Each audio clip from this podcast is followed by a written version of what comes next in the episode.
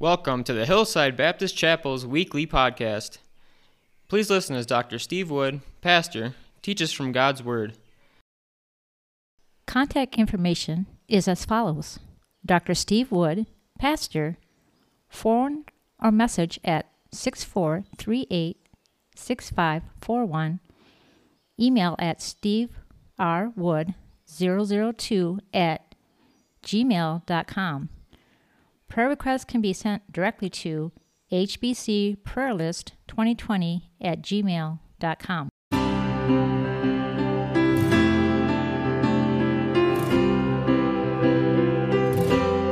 Blessed assurance, Jesus is mine. Oh, what a foretaste of glory divine, heir of salvation, purchase of God, born of His Spirit washed in his blood. This is my story. This is my song. Praising my Savior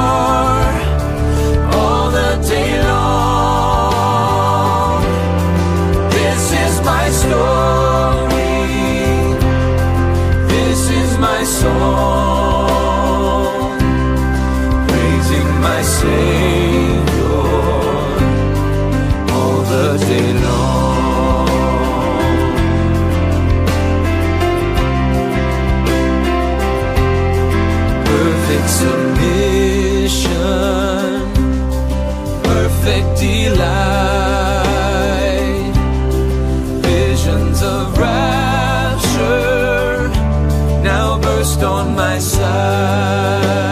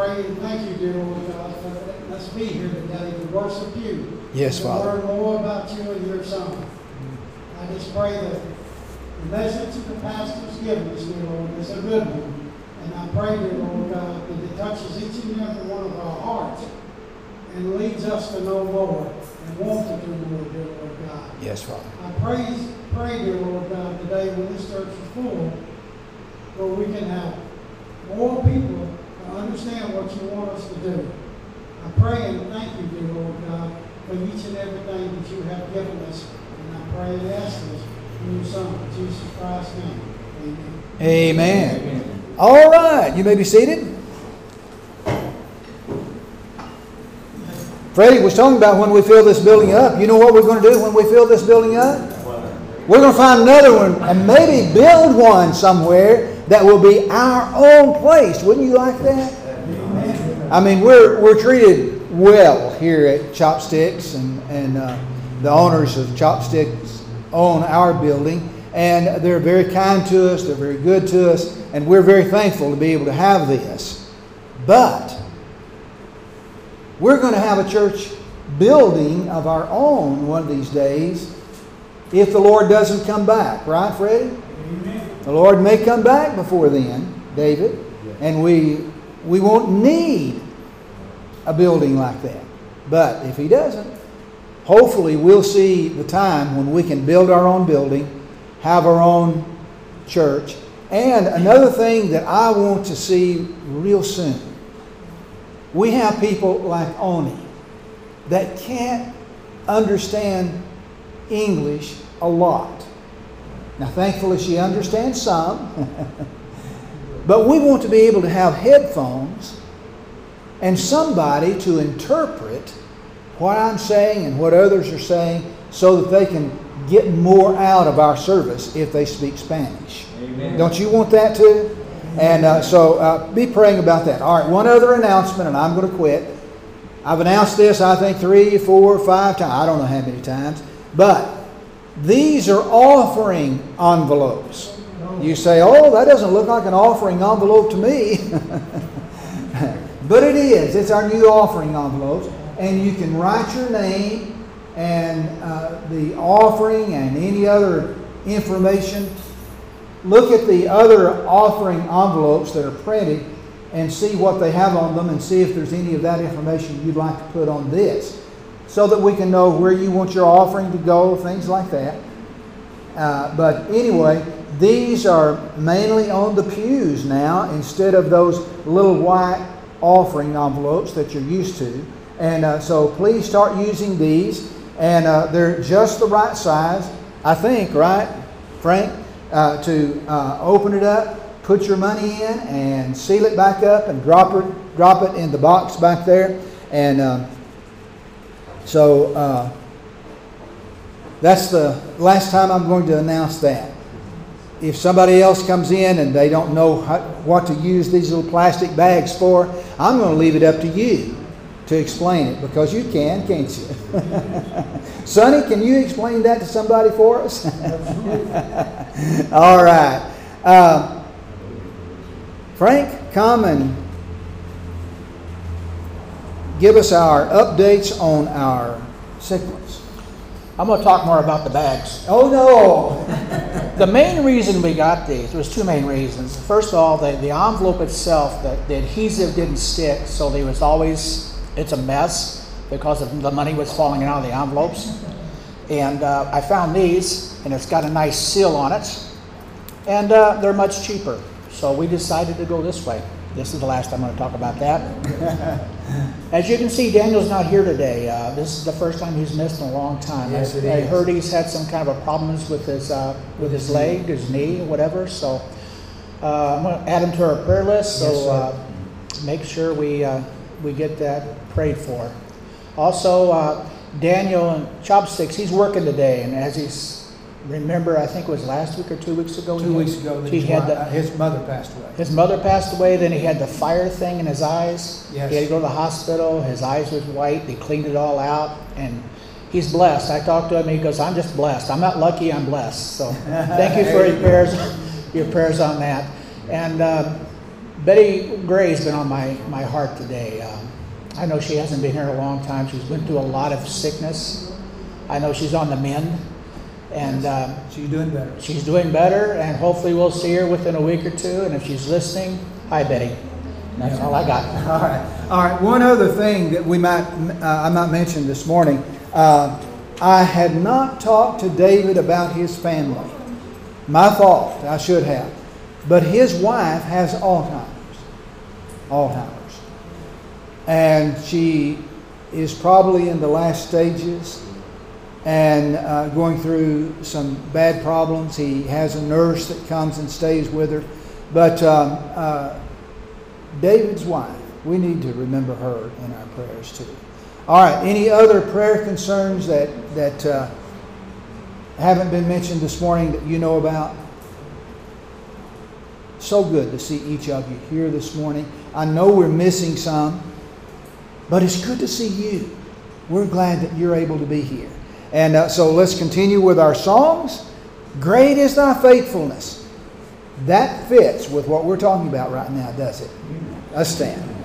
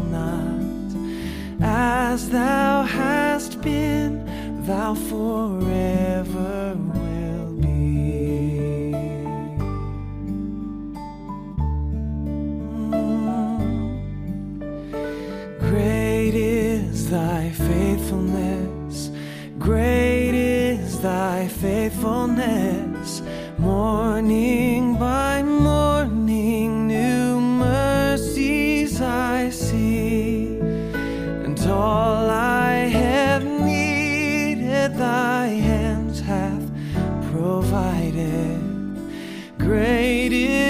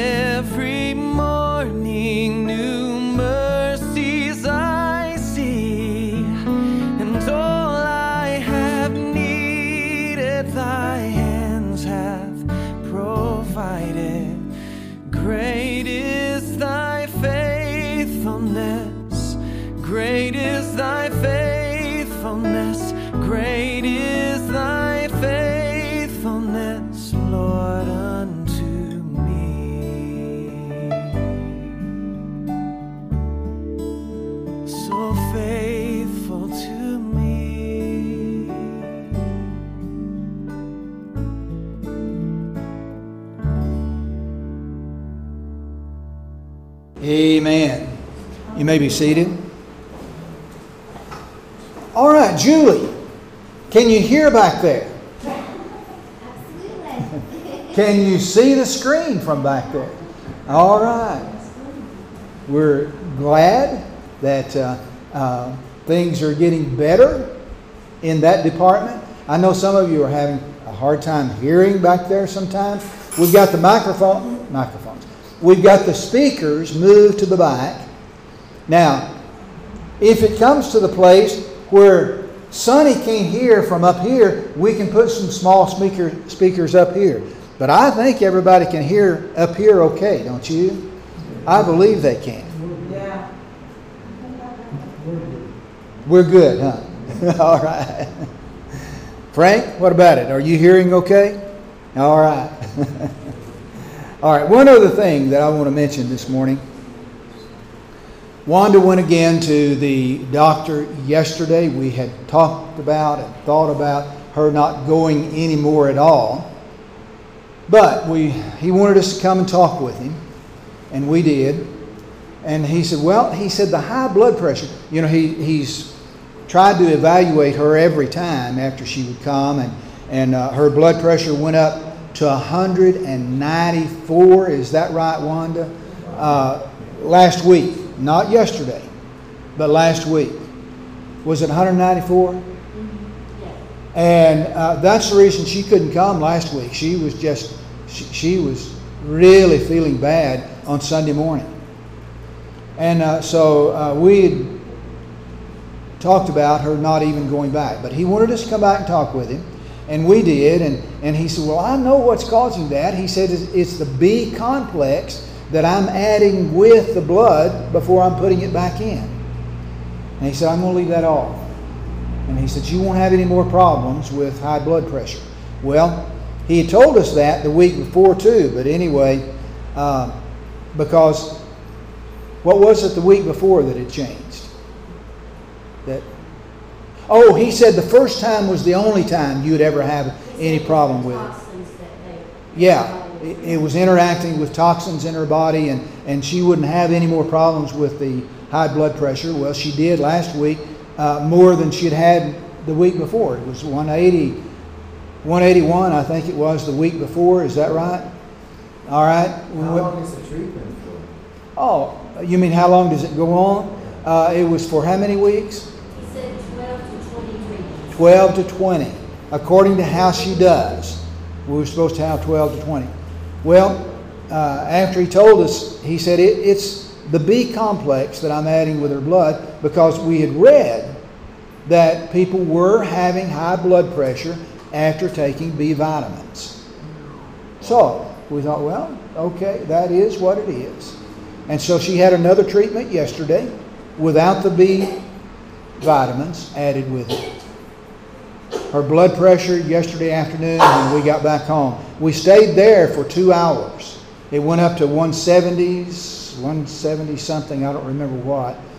And it began to come down just a little bit, so we said, well, it's over. And we, we went home last night, and it was night because it was after 6 o'clock before we got back home. We went up there about noon anyway. So we spent all afternoon with the doctor we were there in case her blood pressure went up too high. He could give her a, uh, a shot if she had to have it.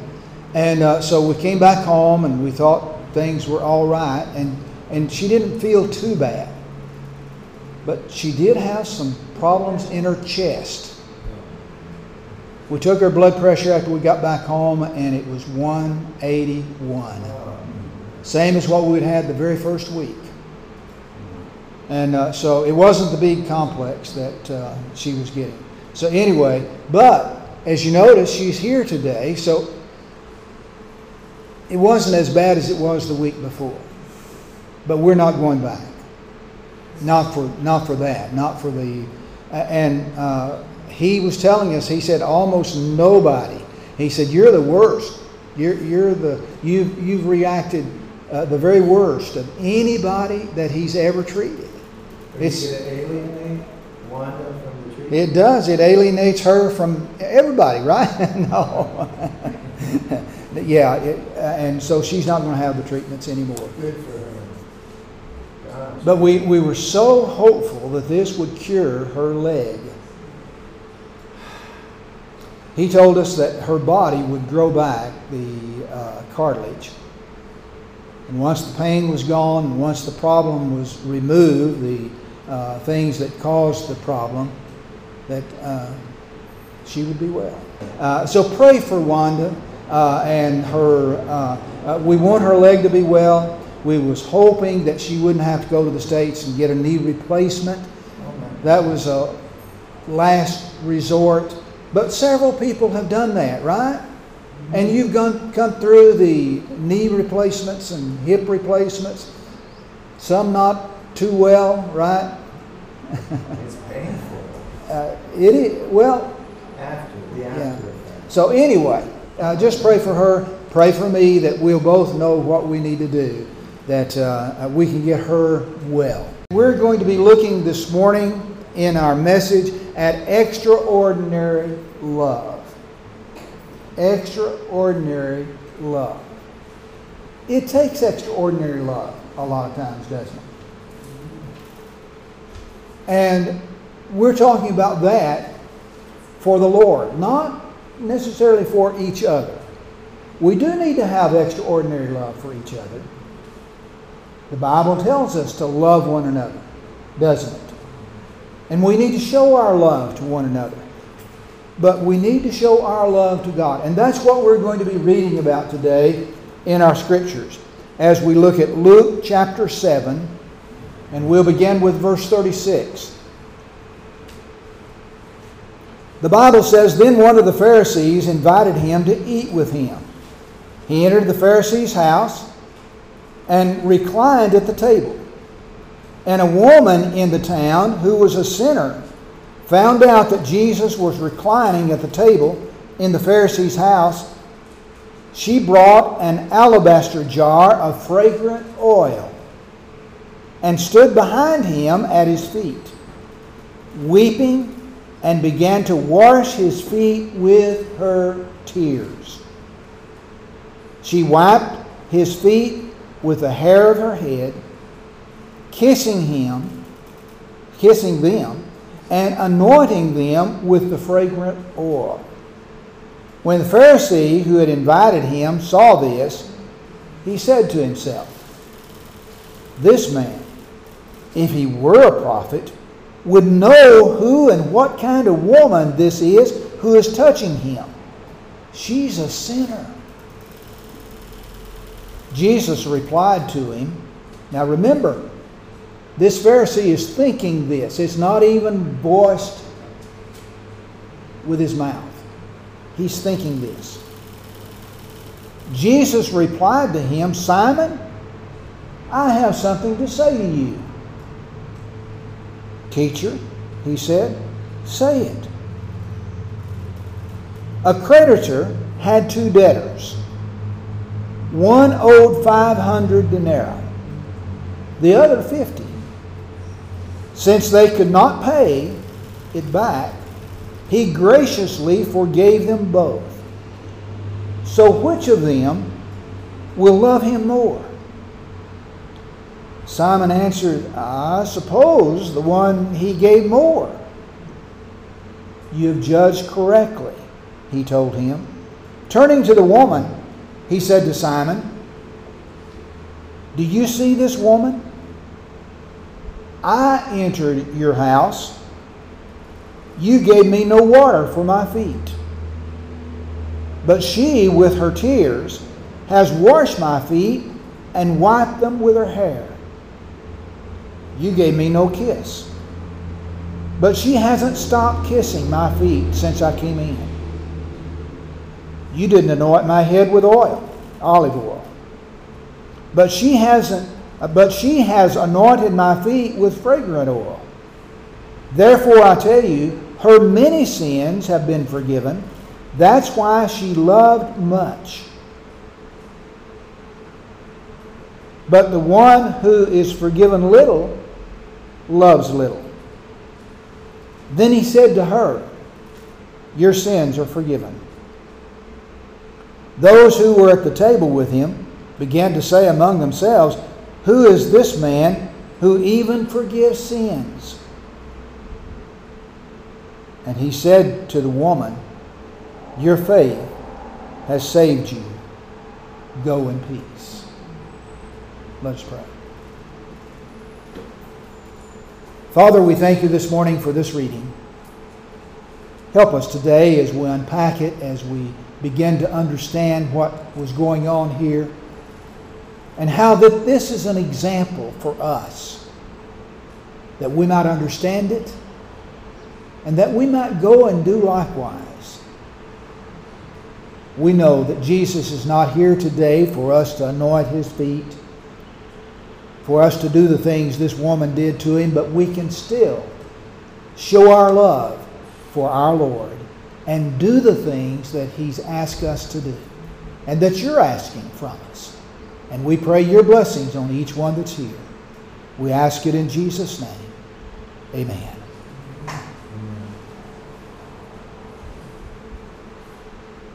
This woman had been forgiven of many things, not just adultery, which she was guilty of, very evident. But she had been forgiven of all of her sins, had she not? Now, when you came to Jesus Christ, you came as a sinner. If you're saved, you had to. And you ask Him to forgive you of your sins and cleanse you from all unrighteousness. And you were the same condition that this woman was in because you were completely forgiven. Completely. You don't have any sins left that you needed forgiveness for because you were completely forgiven. And she became a disciple. What does the word disciple mean? Follower. You're right. She was a follower of Jesus Christ. And we see this in her actions. Now, we claim to be disciples of Christ. We claim to be followers of Christ. If we are, people should be able to see that in our actions, in what we do. We see her heart as a servant. We see what she did. Now, last week, we learned that a disciple is passionately committed to Jesus. He remembers what's more important. Remember what we talked about? And we're continuing that thought today as we think about what God wants us to do in our lives to show our love for Him. A disciple loves Jesus more than any earthly relationship. A disciple is willing to take up his cross and follow Him. And a disciple is willing to give up every, everything for the kingdom. This morning, we'll see that a disciple is to have extraordinary love for people. You've heard the expression, what's love got to do with it? Yeah. Haven't you ever heard that? Right. Dr. C.B. Cursor, I'd call him a theologian. He's written commentaries on the scriptures. And as he was writing about this subject of love, he says, Love is not a virtue among the list of virtues, but the sum and the substance of what it means to be a Christian. Love is what it means to be a Christian, he says. I don't know how many of you are studying another language. Wanda and I are studying Spanish. Now, I know Rennie teaches Spanish right here in this spot. And in the Spanish language, there's dozens of words, literally, for love. Now, amor is one of the main ones, but there's, there's, as I said, many different words they use for love. We don't do that in English, do we? We have one word for love. And we may say, I love my wife. And I do. I love Wanda. I don't know whether you know that or not, but I do. I love Wanda. And when I tell her I love her, I use that word L O V E. I love you. Now, this is sort of for Wanda as well. I love Willie Nelson. She might say that in talking about his music. Is that the same kind of love that I talked about? Thank you, George. I love my children. Still a different kind of love, isn't it? I love oatmeal peanut butter cookies. That's what we took to the market last Tuesday. Is that the same kind of love?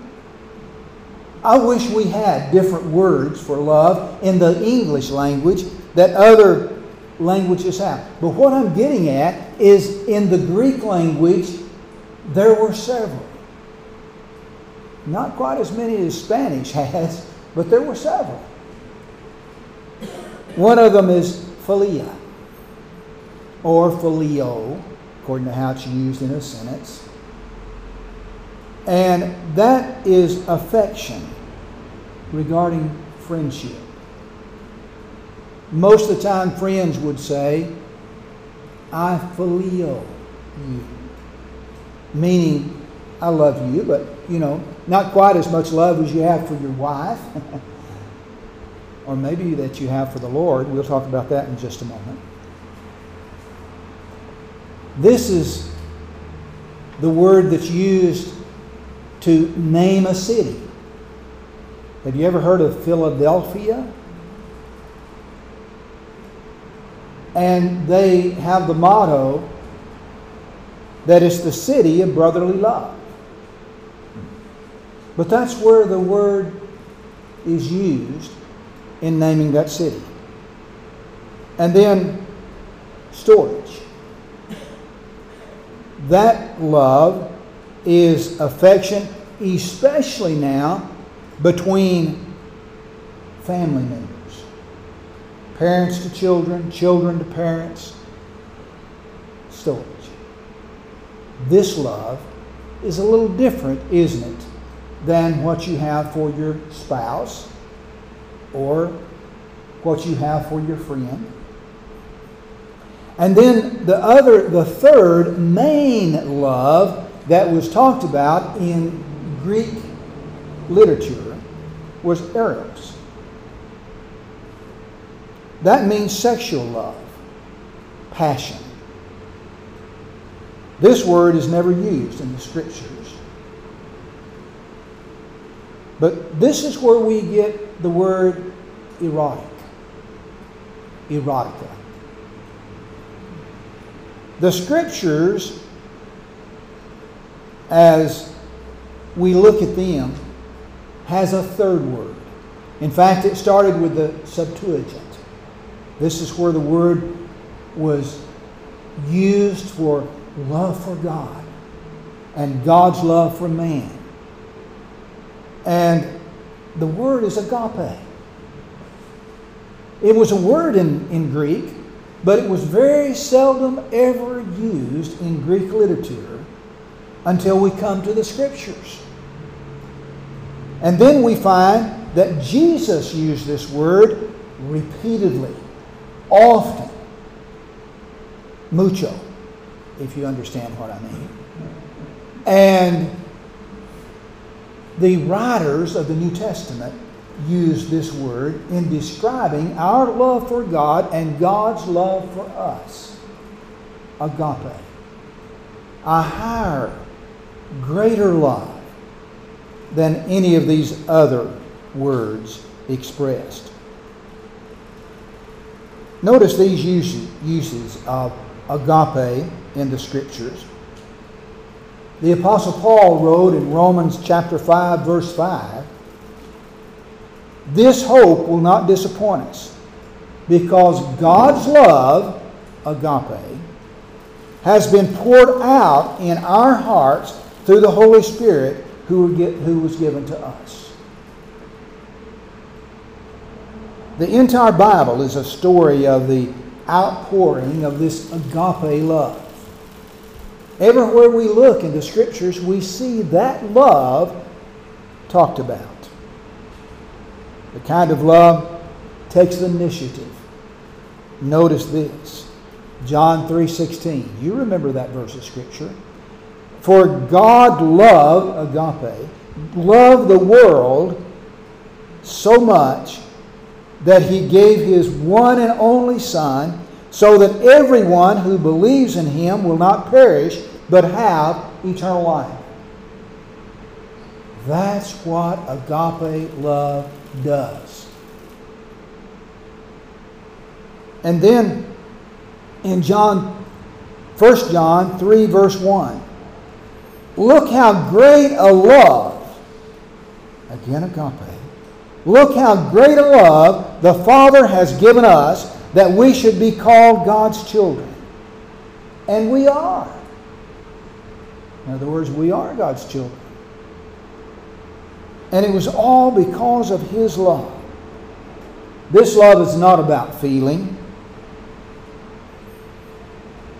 but about our will and our actions. What we do, how we show that we really do love God. And how God shows us that He really does love us. Greater love has no man than this, that He laid down His life for a friend. Well, Jesus didn't just lay down His life for a friend, He laid down His life for the whole world, didn't He? John MacArthur, some of you are familiar with his writings. He says love is the paramount priority of the Christian life. You know, Pastor, what has bothered me for years is, and I had a theologian investigate, world. We don't celebrate on our calendar. We have Valentine's Day, Labor Day, George Washington Day, Abraham Lincoln Day, Veterans Day, etc., etc. in the United States. We, human beings in this world, don't have one, it should be three, Dr. Birch says, and other doctors in the theologian uh, arena. We don't have one day on our calendar to celebrate the sovereignty God, which has created us, which has manifested everything, all these worlds and universes. Not once. It bothers me so much. Maybe Christmas comes close. It comes. Him coming to the earth. But anyway, yeah, you're right. But love is a part of the fruit of the Spirit. Remember that? It's talked about in Galatians chapter 5, verses 22 and 23. In other words, we really can't love like we need to love until we know the one who is love. God is love. And when we know Him as our personal Savior, when we've been born again, when we've trusted Jesus Christ as our Savior, we're able to not only experience that love, which we do, but we're able to show that love to other people. Let's notice the invitation that was given by this Pharisee to Jesus. It says, Then one of the Pharisees invited him to eat with him. He entered the Pharisee's house and reclined at the table. I think we pretty well understand that. That's verse 36 of our text. They reclined at the table when they ate instead of sitting at chairs like we do. But he was invited to the Pharisee's house. Now, it's not uncommon in that day and time for a visiting rabbi who was speaking at a synagogue to be invited to a prominent individual's home to eat. And that's simply what happened. I don't think the, this Pharisee that invited Jesus had invited him because he loved him, like we're talking about this morning. He simply, out of courtesy, ask him to come and share a meal. We know in chapter 5 that the Pharisees were watching Jesus. They were trying to find fault with him. They hated him. They didn't love him. They had the opposite reaction to him. And it may have been that this Pharisee was one of those. They, maybe he hated Jesus. We don't know. Simon's background, and we don't know his future even from this day forward. But the Pharisees were watching him, trying to find fault. Now, this house that this Pharisee had was elaborate. It was one of the nicest homes in Jerusalem. And it probably had a courtyard, a large garden, a fountain, beautiful flowers. Just imagine, if you will. You, you, can, you can think about a place like that here in Boquete, I know. And eating in the garden made it less private and more like a block party. You know, just anybody could wander in. And so here this sinner came and came right on in. We might call her a party crasher. You think? Notice it says, and a woman in the town who was a sinner. Now, I didn't make that up a moment ago. The Bible calls her that, doesn't it? Who was a sinner, found out that Jesus was reclining at the table in the Pharisee's house. She brought an alabaster jar of fragrant oil and stood behind him at his feet, weeping, and began to wash his feet with her tears. You know, this wasn't just a. She was bawling, what we would call bawling. She was crying profusely, enough tears to wet his feet, enough tears to wash his feet. Let's notice. She wiped his feet with her hair of her head, kissing him and anointing them with a fragrant oil.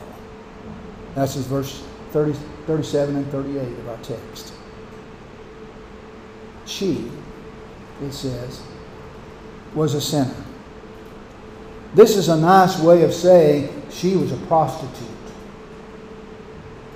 That's what she was. Notice I said was, not is. Along the way, she had met Jesus.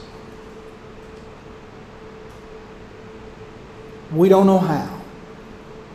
We don't know where. But this was not the first encounter with Jesus. She had come into his presence in the Pharisee's house, a changed woman, a changed person.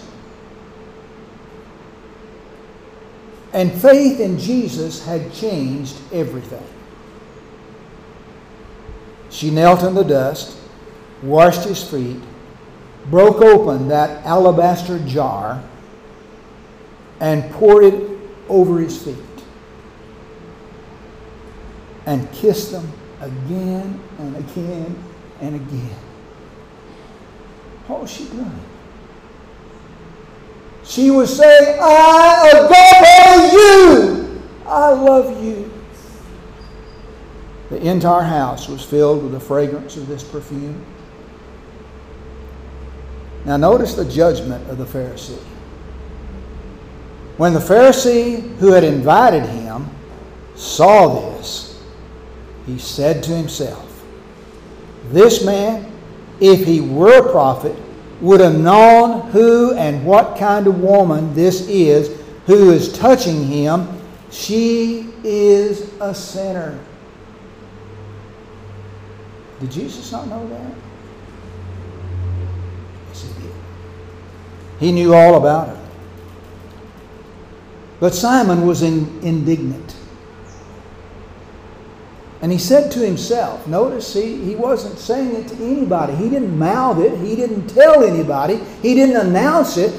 He was thinking to himself. But Jesus heard it, didn't he? And he said, if this man were a prophet, he wouldn't allow this to happen. Right?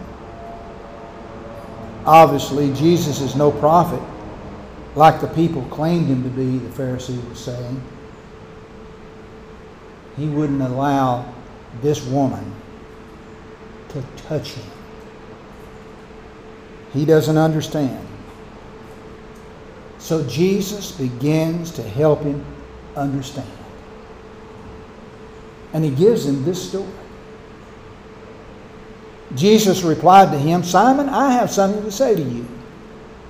Notice the respect now that Simon gives. Teacher, he said, say it.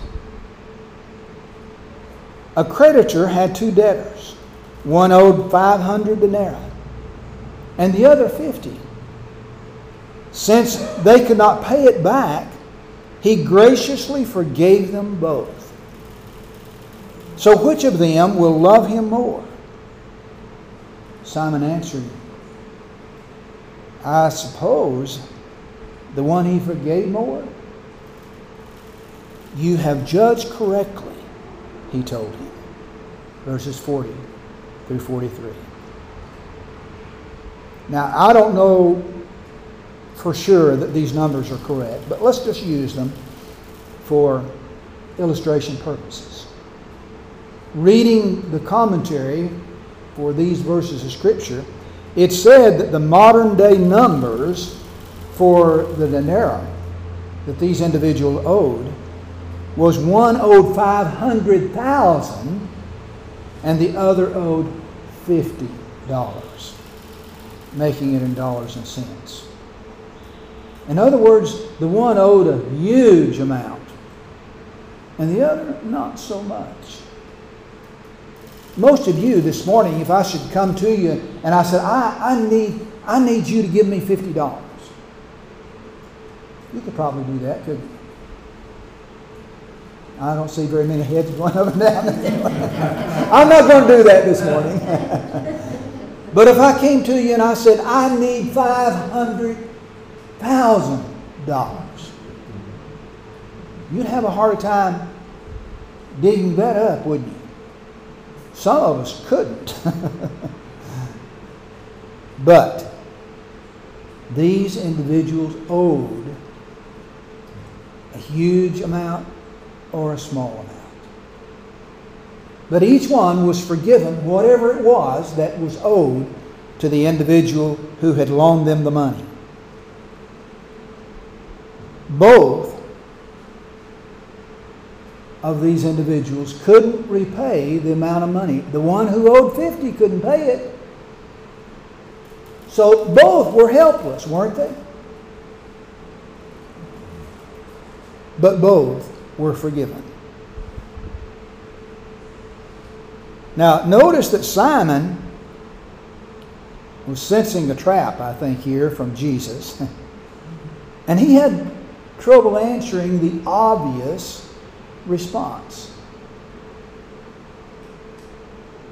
But he goes on and says, finally, I suppose that one who owed more would love more. For the first time in this entire encounter, Simon had finally judged something correctly. He hadn't judged Jesus correctly. He hadn't judged this woman correctly. And these are the two things that are revealed about Simon in this encounter. But finally, he judged something correctly. Well, let's notice the difference. Turning from the woman, he said to Simon, Do you see this woman? Now he turned to the woman. But he said to Simon, Do you see this woman? I entered your house.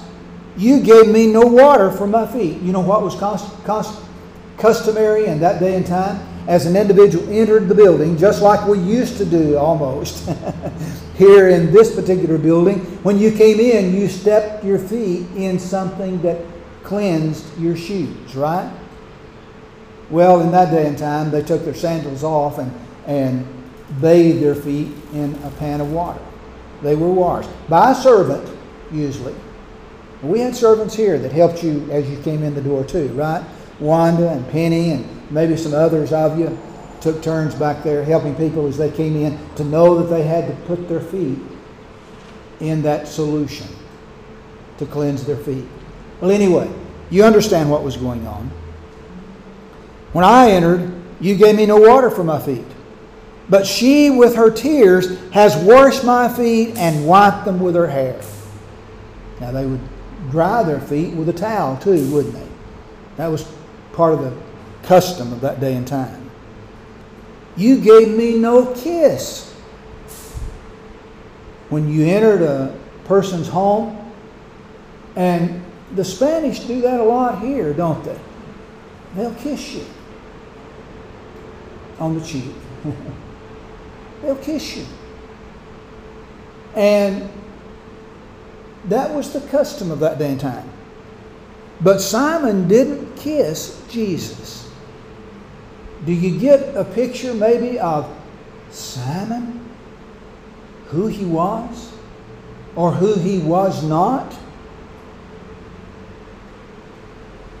But she hasn't stopped kissing my feet since I came in. You didn't anoint my head with olive oil. Again, a custom of that day and time. As you came in, they would put a little oil on your head.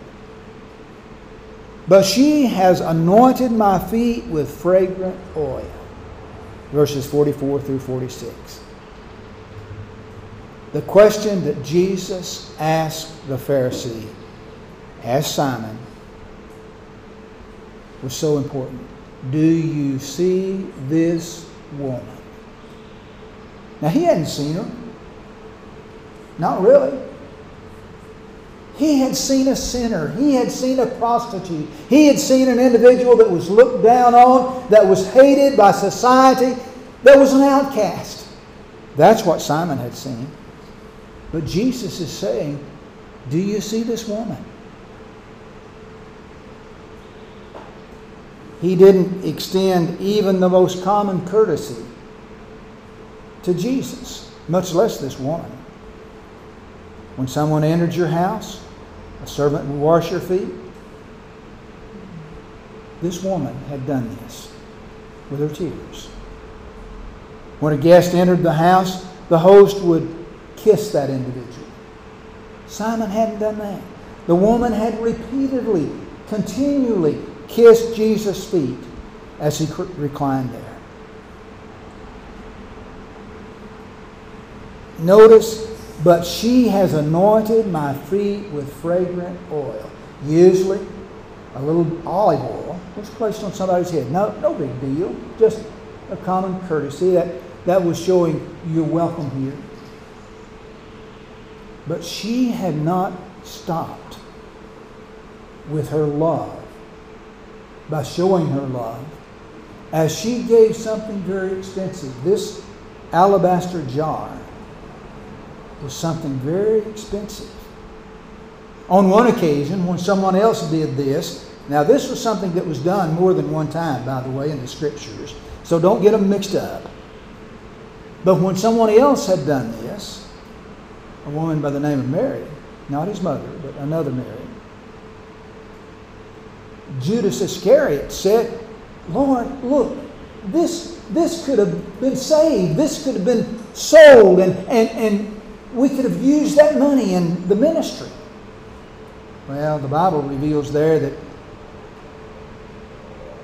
Judas Iscariot had put his hand into the money and taken some for himself, if you notice that scripture. But anyway, the reactions couldn't have been different. Simon showed no love for Jesus. This woman continually showed love. This woman showed extravagance, extraordinary love for him. What made the difference?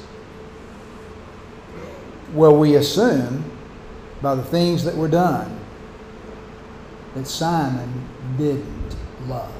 Would you say that? Would that be a good synopsis of what we're looking at here? The driving force is love. He said, Therefore, I tell you, her many sins have been forgiven. That was why she loved much. Jesus said this.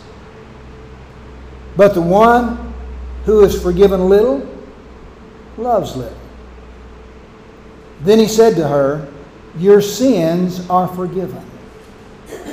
Those who were at the table with him began to say among themselves, Who is this man who even forgives sins? And he said to the woman, Your faith has saved you. Go in peace. What had saved her? Was it because she had washed his feet with her tears, dried his feet with her hair? Was it because she had kissed his feet continually? Was it because she had anointed his feet with very expensive oil? No. She did that because she loved him, because he had forgiven her much. A lot of times today, I think people show very little love for God because they think they're pretty righteous within themselves. They didn't see God forgiven, forgiving them of all their great sins. Well, let me say this. I don't care whether your sin was simply that one time in your life you told a fib, you lied. Or if you were like this woman and you had, had committed great atrocities. Our love for God should be because we've been forgiven much. Regardless of our sins, we've been forgiven and we've been given a home in heaven. We've been given eternal life. Not because we deserved it, not because we did something like this woman was doing for Jesus, but because we placed our faith and our trust in Jesus Christ as our personal Savior. How was she saved? The same way you were saved, if you're saved. And the same thing for me. Simon knew Jesus was talking about him. I would hope that after this encounter, he placed his faith in Jesus. Because, you know, really, Simon had great sins as well. Not according to society. He was a Pharisee. He looked very righteous. He was a leader. But he had great sins. Not because of something great that he had done, but something great he had failed to do. He had not placed his faith and trust in Jesus Christ. And that's what sends a soul to hell. Did you know that? Not our great sins. Oh, yeah. We're condemned for sins. But we're not condemned because we placed our faith and trust in Jesus and He's forgiven us of our sins and cleansed us from all unrighteousness, however many unrighteousness there were in our lives. Let us notice one other verse of Scripture found in John chapter 13, verses 34 and 35. It says, I give you a new command love one another just as I have loved you. You must also love one another. By this, all people will know that you're my disciples if you have love one for another. How are people going to know we know Jesus? By our love, by how we treat people. And we need to love them as God has loved us. The way we love each other shows to the world what side we're on, who we belong to. And our love for each other helps the lost and dying world to see Jesus, helps them see Christ. Ephesians 4, verse 32 says, Be kind and compassionate to one another, forgiving one another just as God also forgave you in Christ. Have you been forgiven? If you haven't, you need to come to Jesus. He's the only way to heaven. I'm the way, the truth, and the life. No one comes to the Father but by me. Let me show you from the Word of God. I don't ask you to take my word for it, but I ask you to take God at His word. Let me show you from the scriptures what God says you must do that you might have eternal life. Let's stand together. We're going to sing Sanctuary. And as we sing this hymn, it may be today that God is speaking to your heart and you know there's a decision that you need to make. And we ask you to come and make it right now. pure and holy, tried and true, with thanksgiving, I'll be a living sanctuary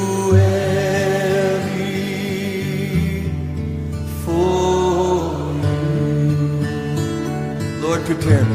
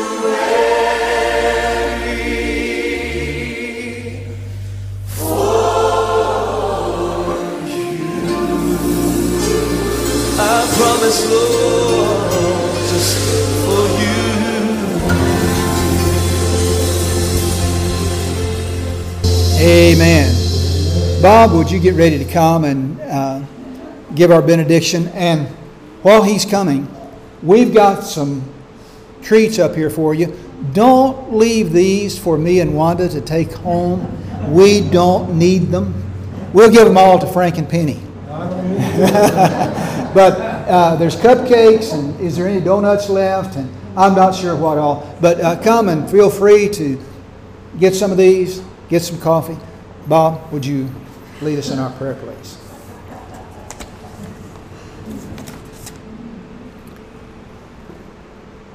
Our Father in heaven, hallowed be thy name. Yes, we Father. thank you that we can come today to your house, worship you, study your word. You've heard the prayer concerns. Father, thy will be done. We ask that their needs be met. Guide us this next week as we go forth. We ask it in Jesus' name. Amen.